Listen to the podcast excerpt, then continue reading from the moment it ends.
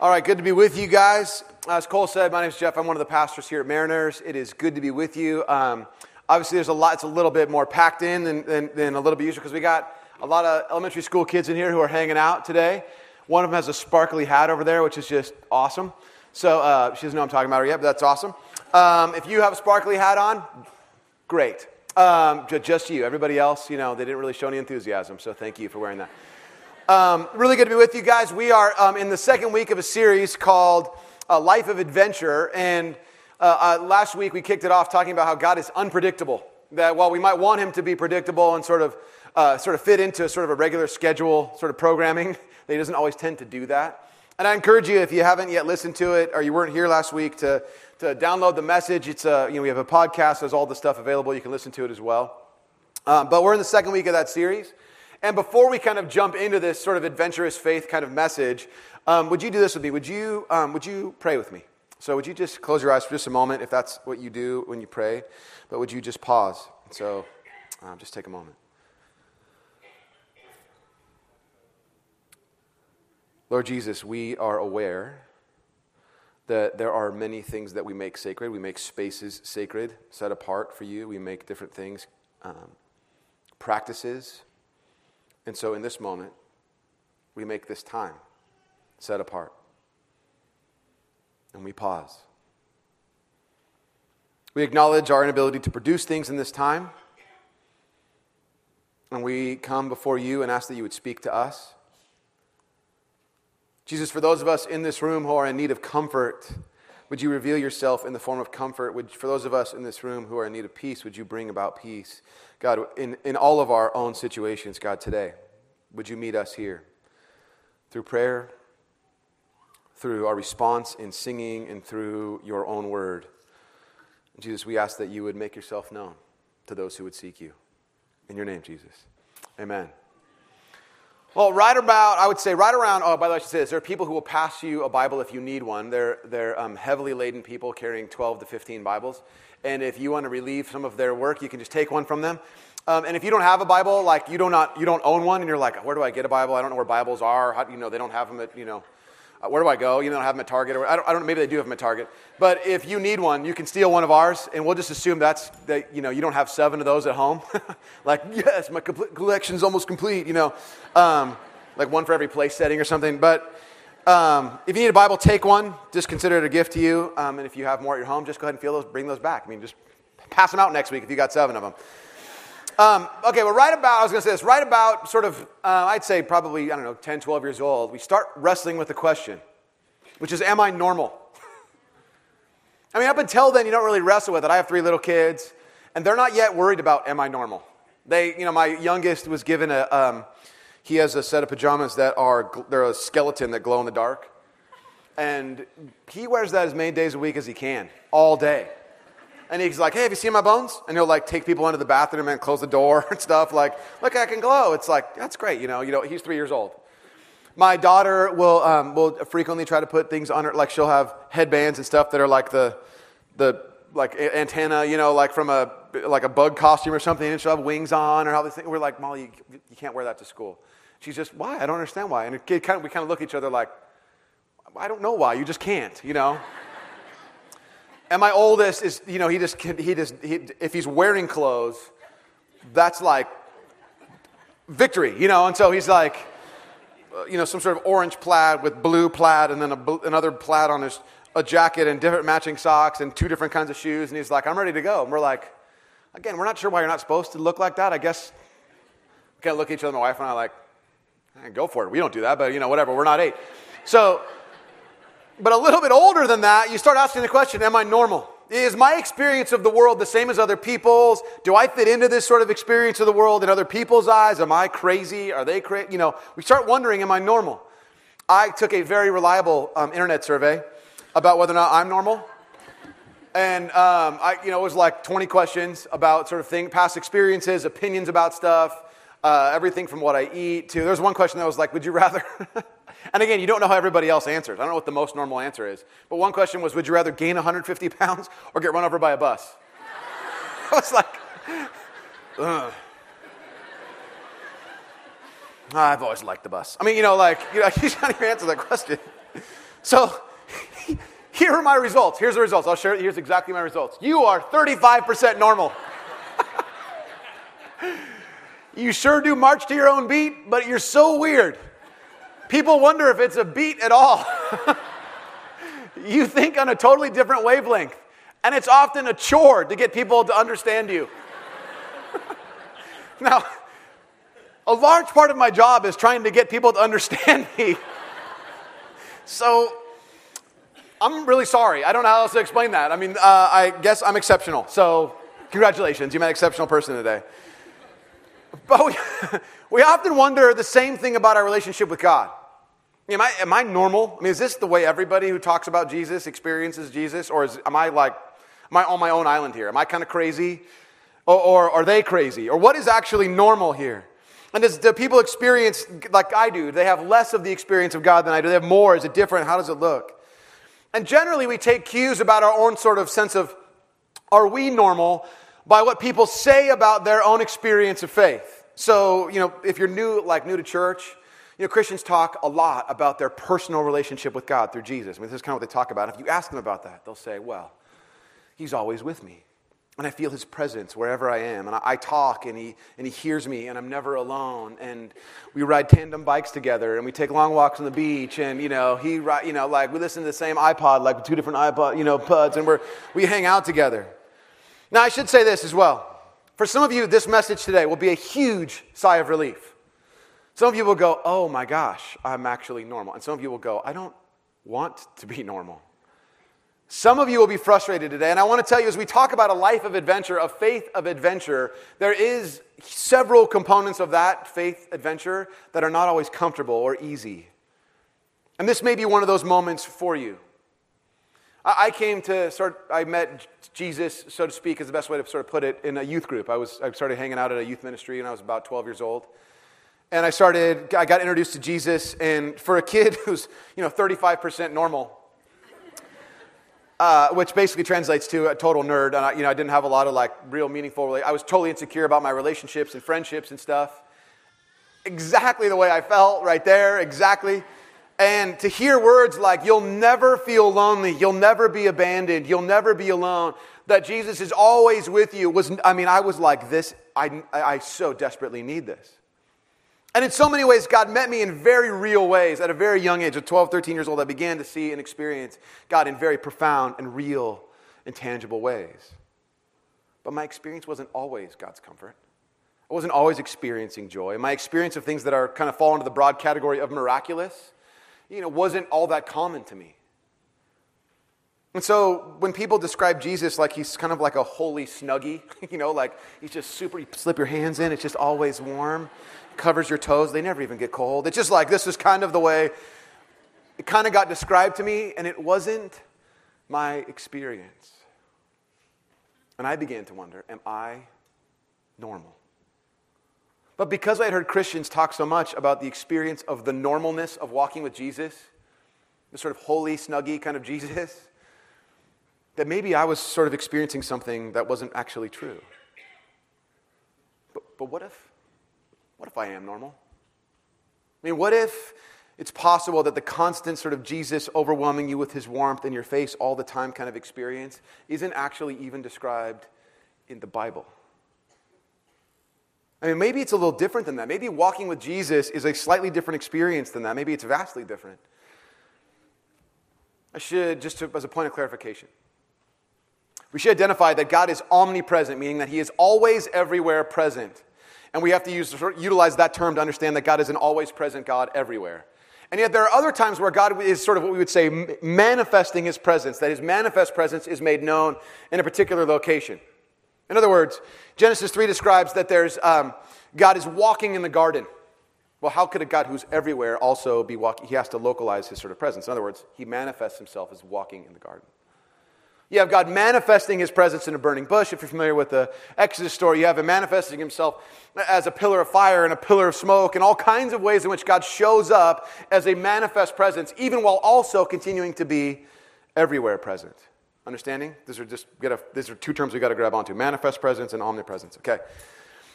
Is it possible though that God's manifest presence is sometimes veiled or hidden from us. Here's what I mean. Turn, you don't have to turn your Bible, I'll just show you really quickly on the screen. Psalm 10 says this Why, Lord, do you stand far off? Why do you hide yourself in times of trouble? Psalm 44, 23. Awake, Lord. Why do you sleep? Rouse yourself. Yourself. Do not reject us forever. Why do you hide your face and forget our misery and oppression? Why do you hide your face? Isaiah this is Isaiah as a prophet speaking on God's behalf, speaking his, God's words to his people, says this Truly, you are a God who has been hiding himself, the God and Savior of Israel. You are the God who hides. You might be our Savior, God, but you're also this God who's apparently hiding from us. And I should say that in the context of these, of, of these verses, you don't have a sense that the people are doing crazy, wild things that, would, that are sort of making God run away. That this is just their experience of normal faith. The people are crying out, God, where are you? Are you the God who hides? Now, there are things in which sort of there's, there's sin issue which can, which can sort of separate us from God in sort of the experience of his presence, and I'll get to that in a little bit. But these people aren't saying their experience isn't one in which they've gone, God, we're running away and you're not chasing after us. They're simply saying, You're supposed to be right here and you're not. What's that about? And the burning question is why? Why wouldn't God want us to experience sort of like the stepping into the jacuzzi of his awesome presence and it's just sort of warm hotness all around us all the time, the comfort of all? Why doesn't he want us to experience that? Or why don't we? I mean, I, I don't know why in, in, in a lot of ways, but people ask me a lot of times as a pastor, as soon as they find out that I'm a pastor, people, and people are fascinated by this question right here. I didn't know why this mattered. People always ask me, how long does it take you to prep a message, to like put stuff together? And I say, well, I don't, I don't know. I go, it's not like it's the SAT, you know, where you have three hours. How long is the SAT now? Is it three, five hours? How long is it? Do you not know? Have people not taking the SAT in this room? Are we worried about the next generation of young learner? what, how long is it? Four hours? Okay, so at the end of four hours, you're done with the test. Whether or not you're, whether or not you're going to Harvard or you're, you know, right here, you know, whatever it is. But you're, whatever it is, that's what you got.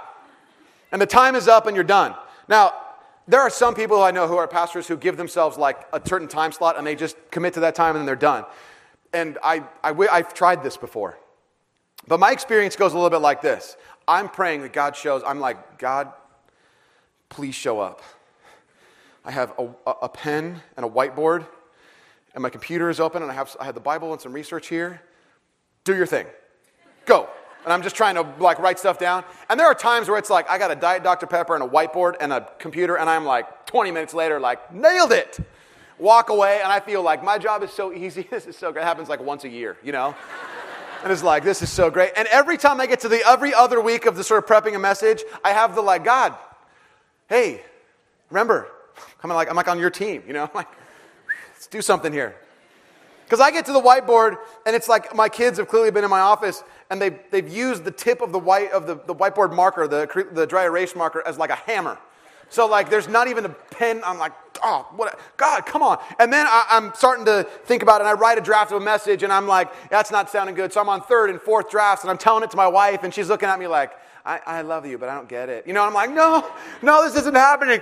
And I start to imagine myself sort of, I start to catastrophize the whole experience, and I get to this moment right here, and people, they just see, I take, I grab the, the little music stand thing, people look up in my eyes, and they just start shaking their heads throwing stuff, walking out. I'm chasing people out as their radios are on. I can't hear you. You're talking, but I can't hear. Driving away. I imagine myself never shaving or never bathing again. I adopt 12 cats and I move to a, a houseboat with other exiled pastors who are abandoned and never really met by God. And then there's this whole, that's kind of how I imagine it in my head.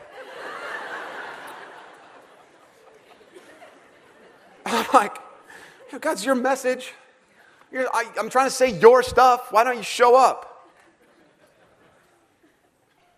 And I have the experience in much more, more, profound ways in my own life too, as well. I mean, I have the experience of going, God, you're supposed to be the one who's tenderly taking care of your own children, and yet I don't feel you up close. I feel very lonely. I feel very scared. Aren't you supposed to let me know that you're just always here around me? Why does he do this? Let me give you you know, so we have to, we kind of tread carefully when we start talking about why God does stuff, but I'll, I'll take that risk. Now, some of you guys are, are, younger kids in here, you're in elementary school. What you guys don't realize, second through fifth graders, is that when you were a little child, when you were a tiny little person, you, you without, without knowing it, um, and I'm going to say a word that's sort of, sort of banned in your own house, you hated your parents' sleep. You hated it. And you didn't even, you didn't mean it. You're not allowed to say the word hate in your house, probably. You know, it's kind of a big deal in our house, too. But parents who are, you know, like new parents, like there's some of them who are crying in the back there, like parents are crying, not the kids. The parents are crying. Those parents, they all know something, which is those of you who are not married, who are you're engaged, or you're, you don't have kids yet, or you're married but don't have kids, you don't realize something that they know, is that their kids do hate their sleep. They hate their parents' sleep. And so what you do is you bring home this sort of bundle of joy and you have this sort of like, oh my gosh, God is so good. And you have this moment and this is this miracle. There's our baby. And you get that baby home. and it never wants to rest. And the moment you think you've got it, you put your head down and it's a screaming match in your face. And then you're like, oh my gosh, I have to live with this forever. Thank you, Jesus. and you you do everything you can. And when the baby's really tiny, you do out, you just kind of, you just kind of stack hands and go, all right, mom and dad, we're on the same, we're doing this, and we're going to make this happen. We'll go, we'll do it shifts or whatever else. We're going to work out a plan, and we're gonna, just going to make this happen. And you sort of begin this sort of survival tactic. I did not start drinking coffee until my first child, by the way. I'm totally addicted. Um, but you go through this process where you're trying to help the baby begin to start falling asleep on its own, but you initially you're just holding him all the time, and then finally you, you start trying to figure out how to put the baby down in the crib, which you know you're doing this super slow. All parents know this maneuver where you're trying to place a baby, and the first time you do it, the baby like tumbles out of your hands into the thing. you know, and like you have all this research that you've read that you should never have read about dropping babies and shaking babies and you know crib danger and all this kind of stuff, and it just freaks you out. So you try to corral the baby, make sure it's breathing again, then you, you kind of you you try to do the sort of immediately become the parent ninja. and then you go to the door, which of course needs a little WD 40 on there, which never really got it because you're too tired to remember that you should have done it in the first place. And you start to turn the door, and a little micro squeak comes out, and it's like electric shock hits the baby. And you're like, oh my, oh my gosh. Sub, sub, sub. Bring in the lefty. Let's go. And you have this. So eventually, what you you decide against all of your best sort of interests, all the parenting books, your grandma, everything everybody told you, is that you begin to lay down with the baby. And you've just conceded that they win and that they need you right there, and the only way you're going to sleep is if your head shares the same pillow as this baby and you work through this process of the, I was very mathematical about mine. I was like, I was counting off seconds, like 10 second chunks of like time where I'd be patting the back. 10, 9, 8, and then I'd rest for one second after 10. So then I'd go one, two. So I try to generate this sort of comfort with disappearing. And, and here's what began to happen. My own kids, even after they were probably ready to have me leave the room, became incredibly dependent on me. And the moment I would sort of step out of the room, me or my wife, is they would imagine, oh my gosh, my dad's been vaporized. He hates me. Where did you go? I'm alone. I'm so abandoned. Oh my gosh. And you walk back in right here. Oh, and then, then that's what you should never do, evidently. Because then the baby's like, oh, see, I cry and scream and stuff. And then you come right back in there and you meet me here. This is so great. You're going to lie down again, aren't you? Or I'm going to scream again. Yeah, I'm going to lie down. now, is it possible? What I'm trying to do with my own kids is I'm trying to help them at some point to be able to sleep on their own without me being right next to them. In other words, I'm trying to do something in their own life that they may not totally understand that is for their own good, that involves me not being immediately at their arm's length in their presence. They do not understand and they scream and they say, Why are you hiding? Aren't you my mom? Aren't you my dad? Aren't you supposed to be right here every time I'd say a peep? I'm still here. I'm just not at your arm's length. Our manifest presence to our own kids isn't the same because we're attempting to begin to grow them. There's something that we want to have happen in their life that they may not be able to experience unless we begin to sort of let them grow a little. The same kind of panic strickens us when we feel God sort of veil his presence a little bit. It's possible that God's work within us, this sort of faith adventure we're talking about, this life of adventure, is about doing things that are not always comfortable. But maybe this is part of when we talk about having an adventurous faith, that we're taking on things that we go, okay, I'm all for it, Jesus, but let's be prepared that it may not always be comfortable. If you want to turn to Jeremiah 29, if you brought your Bible, you can. If not, it'll be on screen in a second. But I want to give you a little background. This is taking place, is the, the time of this writing takes place in what's known as the Babylonian exile. The Babylonians have come in, it's 586 BC, and they've kicked all the, the Jews out of their homeland. They're scattered throughout all the ancient Near East. And th- I should say, this is actually a time in which God is, is sort of allowing, how should you say this? He's allowing the, the, his own people to trust in the gods of the Babylonians because that's who they've chosen to. And so he's kind of said, okay, I'm going to move out for a little bit. In fact, I'm going to move you guys out for a little bit. And here's kind of the way this works. They're also, they begin to pray this prayer, which you would imagine, which is a prayer of, God, please rescue us. kind of tired of being away from our home, not, real, not really digging the Babylonians. And you should understand too that there's at least there's more ways to describe God's sort of presence, his sort of manifest presence with his own people. But one of them is, or one of the ways to describe it is in three sort of words. Land, meaning the, the land that God gave to them. The seed, meaning their lineage of their own people and blessing. This sort of like the way God's presence is made known through the sort of the general well being of the people. God? the blessing now, the blessing of air conditioning is now about to shower upon us, I guess. Now, in this case, because they're not in their land, they're experiencing God's, the absence of God's blessing, and they're wondering some pretty big questions. And here's what God tells them through the prophet Jeremiah in verse 10, Jeremiah 29, verse 10. This is what the Lord says, Jeremiah speaks. When 70 years are completed for Babylon, I will come to you and fulfill my promise, my good promise to bring, um, bring you back to this place. Now, let's just really quickly 70 years, you will experience this kind of pain that you're experiencing now. That's what he's saying to his people. And then he says the bumper sticker verse that everybody has and is ready, like tattooed and stuff like that, verse 11. For I know, I know the plans I have for you, declares the Lord plans to prosper you and not to harm you, plans to give you a hope and a future. Verse 12 Then you will call on me and come and pray to me, and I will listen to you. You will seek me and find me when you seek me with all your heart. And I will be found by you, declares the Lord. And I will bring you back from captivity. I will gather you from all the nations and places where I have banished you, declares the Lord. And I will bring you back to the place from which I carried you into exile.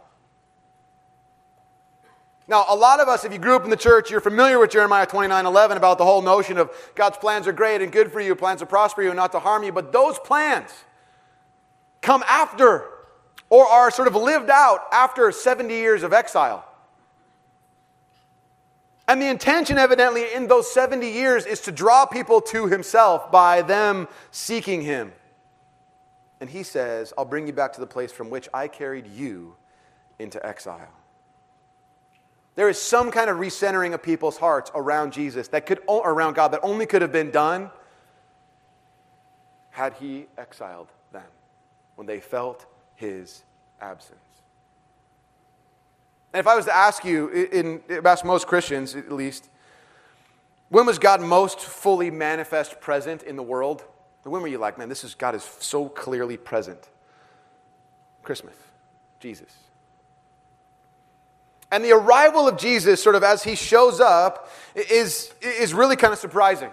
I mean, Jesus is the answer to the question what is God like? What is God like? Well, we kind of have to look at Jesus. And even his own arrival is described as sort of this divine hiding.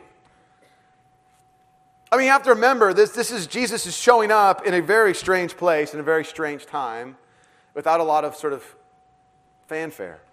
It says this in Philippians 2. You don't have to turn there. Philippians 2 6 says this Jesus, being in very nature God, did not consider equality with God something to be used to his advantage. Other translations say to be grasped. That this sort of considering equality is not something to be grasped. Rather, he made himself nothing by taking the very nature of the servant, being made in human likeness. Other translation says that he emptied himself.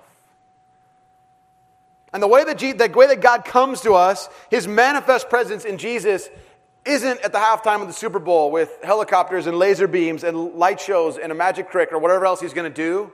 Instead, he shows up in the strangest way. He shows up in a town Bethlehem. And the way that that is announced is to shepherds whose testimony isn't even allowed in a court of law because they're considered unclean. And the first, at uh, Jesus' resurrection, the first person to see him, the first witnesses, women who also are, whose testimony isn't allowed in the court of law without a man to back them up, their father or their own husband to back up their testimony. Somehow or another, what Jesus is doing here seems to be kind of pretty veiled. That God's showing up seems to be not something where we just get these overwhelming presence of God everywhere in the world all at one moment. Instead, we get this veiled sort of experience of God. Now, Jesus never stopped being God at any moment, and yet he emptied himself. What does that mean? Last Father's Day, we had a, um, there's a, the, a former professional soccer player goes, he's a member of our Mariners Church. He goes to the Irvine campus. And so we asked him, hey, would you help us shoot a video? We're going to do like a fun sort of sports video thing, would you help us do it? And um, so he's, he agreed, which I was totally, I mean, he, he's just finished, he just retired a year or so ago from the LA Galaxy. And we're like, this is awesome. So we go out there, we start shooting this video, and I throw out to this guy. This is, this, by the way, he's like a two time captain of the national team. He's been in two World Cups. He's like, awesome. So I kind of try to throw out there as cool as I can, which I have zero coolness. Remember, I'm only 35% normal. So I try to throw out, I just go, um, hey, uh, Chris, um, wondering. Uh, some of us like play soccer on Friday mornings, and just I don't know if you wanted to come by, maybe hang out. You know, I don't know if you wanted to. Maybe not. It's like cool, whatever. Just, I was just saying, whatever. Maybe. And I'm like, uh, and he gave me, he gave me, a, you know, he was very cool, but he was, he's just like, oh yeah, maybe that'd be cool. And I'm like, I just got the blow off. I knew it. I'm idiot. I'm such an idiot. I shouldn't have asked him. I'm, an idiot. And he showed up one day. And again, the coolness factor just, oh, you know, just right out the window. It was like, hey, there's Chris. Hey, what's up, Chris? What's up? I was, we had one of those awkward exchanges where I was like this and he was like this. And it was like, you know, we didn't know what to do. you know, one of those moments. And we start, I'm like, hey, can I be on Chris's? I mean, it would be cool if Chris and I were on the same. It's like, I don't care, but if we could be on the same team, that'd be cool. You know, whatever. we weren't, but it was like, because I think he was like, no, whatever. So we divided the teams, and it was immediately apparent that this guy was going to have to scale his game a little. he was going to have to modify his ability to play with us. Because he starts out there and he's like, God, this full move going, he's all whatever, and then he kind of realizes who he's playing against, and he's like, okay, boink. Hey, I'll jog over here, you know. Oh, you guys got me. That's awesome. You know, like, I'm like, oh, this is painful. And occasionally, and occasionally there'd be these moments where he's like, he would put a move on us, and it was like, oh, right. He's, he's the national team guy. We're, we all played high school soccer. You know, it was like, okay. And you watch him do this stuff, and he was incredibly gracious to us. He, he never came back, but that's the different story. He's a very busy guy. But at, there was the sort of there's these moments where his sort of greatness showed up, and it was very clear of who he was. Oh, you're that guy. Same thing's true with Jesus. Oh my gosh, you're walking on the water, or you're feeding 5,000 people, or you're healing people of some sort of disease. You're, you're calling out demons and throwing them into pigs, which are then running into water, which is the most hilarious moment to me in the Bible. What happened to our pigs? You know, like this is what happens in the. This is the kind of stuff going on Jesus does where you go, oh yeah. And yet he's hanging out with all these outcasts. He's not always making this big spectacle, and he kept telling people, hey, don't tell them what I just did. Hey, I just healed you. Just don't mention it. Just let it kind of go. Just your, your own life will be enough. There isn't this sort of big splash kind of moment. There's sort of this hiddenness about Jesus. And even the way he talks about his kingdom is sort of in these hidden terms. If you want to, turn to Matthew 13. You have your Bible.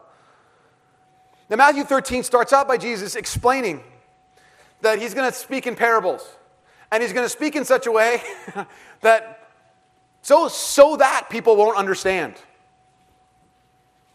He's explaining that he's going to say, I'm going to talk in these parables, and people who have a particular kind of heart condition won't be able to understand this. They're just not going to be able to get it. I'm doing that on purpose. And he starts telling these stories over and over and again about how his kingdom will be sort of be made known. And it's surprising. First, the mode itself, the, par- the parable mode, is itself a hiddenness, a veiled sort of experience of God. But the messages, even within them, are veiled. Check this out. This is um, verse 31 says this. He told them another parable. The kingdom of heaven is like a mustard seed which a man took and planted in his field. And though it's the smallest of all seeds, yet when it grows, it's the largest of the garden plants and becomes a tree, so that birds come and perch in its branches. Now, if you grew up in the church, you've heard about faith like a mustard seed before. This is sort of a familiar you know, metaphor to you or, or analogy. But a mustard seed's really small. And there is this sort of some scholars think about when they talk about mustards and mustard seeds and mustard plants and all this kind of stuff, what they're talking about is they're saying the mustard seed's kind of, and the mustard plant is kind of a troublesome plant. Because it's just one little seed, it will take over a whole garden. In other words, that there's some kind of subversive nature to the, the mustard plant. That it isn't like, yay, mustard is in our garden. It's like, oh man, this thing's to take over our garden. And we didn't see it because it was so small. Jesus is saying the same thing about his kingdom. It will be this small thing that sort of explodes, subversive, but it's small. It doesn't start with, it doesn't start with a tree, it starts with a seed. Next, skipping down to the next verse, verse 33, he told them another parable. The kingdom of heaven is like yeast that a woman took and mixed into about 60 pounds of flour until it worked all through the dough. The other translation, the New American Standard has this translation that says, where the woman took leaven, yeast, and hid it in the dough. That there's something about God's kingdom that, on the one hand, has these miraculous experiences of moments of powerful healings and you know, marriage restoration and addictions being broken. And we could say God's manifest presence is here among us and it's so good. And yet, it's also hidden in and among the ordinariness of life.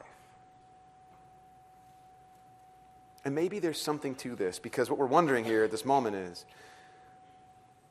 maybe some of what God does in our lives is apparently allow us to experience his veiled hiddenness. And that is normal. And we wonder, my gosh, have I done, have I, is there something wrong with me? Am I, is this not the way faith is supposed to work? It's normal.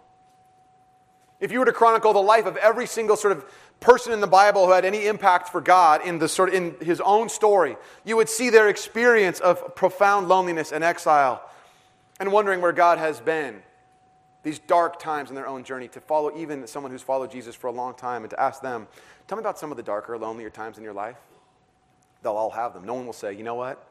I've never had a lonely time since I followed Jesus.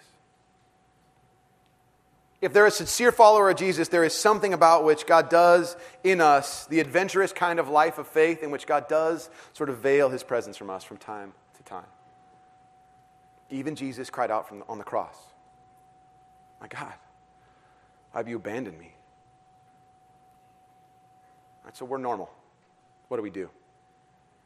First thing is this there are times in which, in our own lives, there are things that have shown up in our own lives that we have allowed to be there that are creating distance between us and God. Not because God wants to be away from you, that's already been sort of handled on the cross, but because we actually don't realize we're choosing to be away from Him. We're actually running pretty far. It's like this. I don't know if, you know, I, I remember when I, this is uh, 13 or 14 years ago. I can't remember what point I started my premarital counseling with my, with my own, you know, then fiance, my wife. And I remember we were having the counseling, and the, the guy, the counselor at the time goes, Well, you know, um, every time you guys have a disagreement or an argument, that's an opportunity to grow. I just went. At the time, I was like, Wow, that's really awesome. And now, being married, I'm like, sometimes we just fight. We're just they don't really we don't really have the like growth moment. Like that was wonderful. Do you feel it's growing? You feel you feel it growing now? I feel it growing. I mean, it's like it's like man, it's just brutal, and we just kind of have to acknowledge that hey, I was acting stupid and insecure, and I was frustrated and tired, and I said some things I regret. Whatever. But in the moments leading up to a fight, an argument, a disagreement, whatever you want to say, in those moments leading up to and out of, there's all this sort of like shortness. How's your day? Fine. How's everything going? Good. Why aren't you looking at my face? I don't know. You know, like, like there's all this kind of like tension right there that you can feel, it builds, and there's, there's something that usually the responsible party is sort of placing between themselves and the other person. I don't want to talk to you. Usually because I did something stupid and I'm going to have to deal with it, but I don't want to talk to you right now. Sometimes this happens with us and God. I'm going to have to deal with this, aren't I, if I actually confront if I start talking to you, aren't, aren't I, Jesus? Some of us are experiencing God's hiddenness, his veiledness, maybe because there's something within us that's saying, God, get away. Maybe there's a time for you that needs and requires a little bit of confession. others of us in here, for the first time maybe, are accepting the normalness of this kind of season. That maybe God isn't always forever right next to us at arm's length in our very close presence. So, how do we respond with this feeling? I would say a couple of things. One is we have to speak honestly with God. That we can't do the Christianese, you know, flowery, over the top, sugar coating. God, I know that you are so awesome and wonderful and always present and right here with me. And, but I just want to say that I just, I'm kind of not really feeling it exactly in this moment, but I know you're so good. I mean, we have to say like the psalmist does. God doesn't require us to have perfect words, but He does require us to be honest with Him. I think we have to say things like, God, I'm pretty angry. Aren't you supposed to be the Savior? And are you, are you hiding? Yeah, I really need you right now, and I feel like you're pretty distant. And I don't feel like I want to play any games here. I'm just really tired of me feeling your distance, and I need you to come meet me closer. That's a sincere prayer, an honest prayer. That's a prayer of intimacy. What I want to do is this I want us to kind of spend a moment, you and Jesus. I want you to close your eyes. And this message doesn't have a ton of like, here's four practical steps to doing whatever. I just want you to acknowledge that maybe you're normal for a moment. And I'll walk you through an experience. Why don't you close your eyes? Jesus, some of us in this room have need to confess some stuff that we have placed between us and you. Lord, we ask you to search our own hearts, that that stuff might be revealed.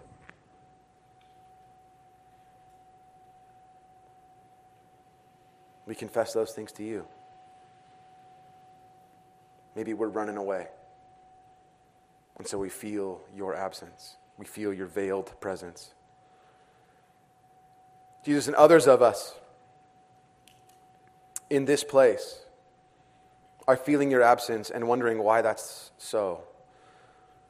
And if there's any indication from the scripture about how to respond, it is that God's moving away is so that we would continue to seek Him in some capacity. And the only response for us, Jesus, is to say, I feel lonely and I need you, because that's honest. Some of us have that prayer. I don't feel your sort of manifest presence in my everyday moment of my life, and I'm feeling like maybe you've forgotten me. And so, would you show up? Maybe that's your prayer.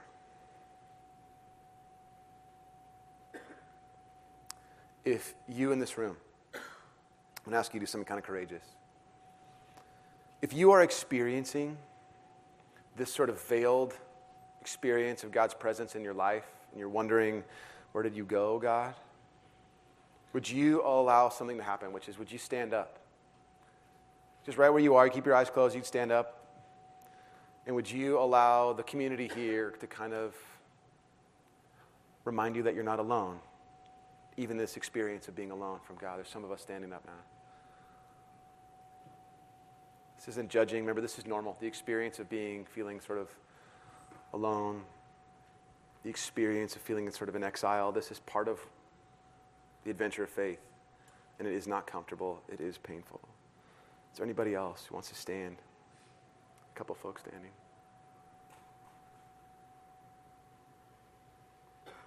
We can continue to stand. Why don't you do this? If you're, sta- if you're next to someone, you just heard their chair kind of, you know, flip up, you could hear them kind of stand. Would you just put a hand on their shoulder, on their arm? You don't have to stand and hug them. You don't have to, do, but just let them know that they're not alone that we can experience this sort of pain and isolation, but we don't have to be alone in our own body. Maybe in some way you can embody the, the presence of God for someone who's experiencing that exile, that sort of loneliness. Does anybody else wants to stand? You just go, I need to know that I'm not alone, that I'm normal. This is part of the experience of faith. You want to have the community of people and gathered here be able to sort of let you know that you're not alone. If that's you, you can stand. You're normal. Is okay. Anybody else?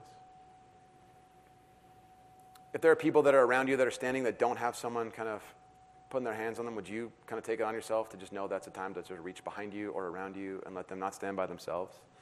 That in some way we enact a sort of picture of community, that no one has to be on their own? Good. Lord Jesus, as a community, we pray that in times of great desperation and loneliness that you would show up that your manifest presence would be made known in very real and powerful ways. Lord your kids cry out and they say i need you. And god this is a group of people who are turning to seek you and if only to, to be no, to be sort of made aware that they're not alone in this community god. We thank you. And we know god that you love us and while we don't understand you and that faith the adventure of faith is one that is not always comfortable or clear.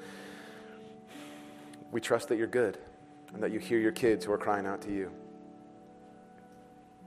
So, Jesus, as we respond in the words of the songs and in the prayer, in the holiness of this moment and in this space, we acknowledge you are everywhere present, and we ask you to show up powerfully, Jesus. It is in your name that we pray. Amen. Hey, would you do this? Would everybody in the room just go ahead and stand?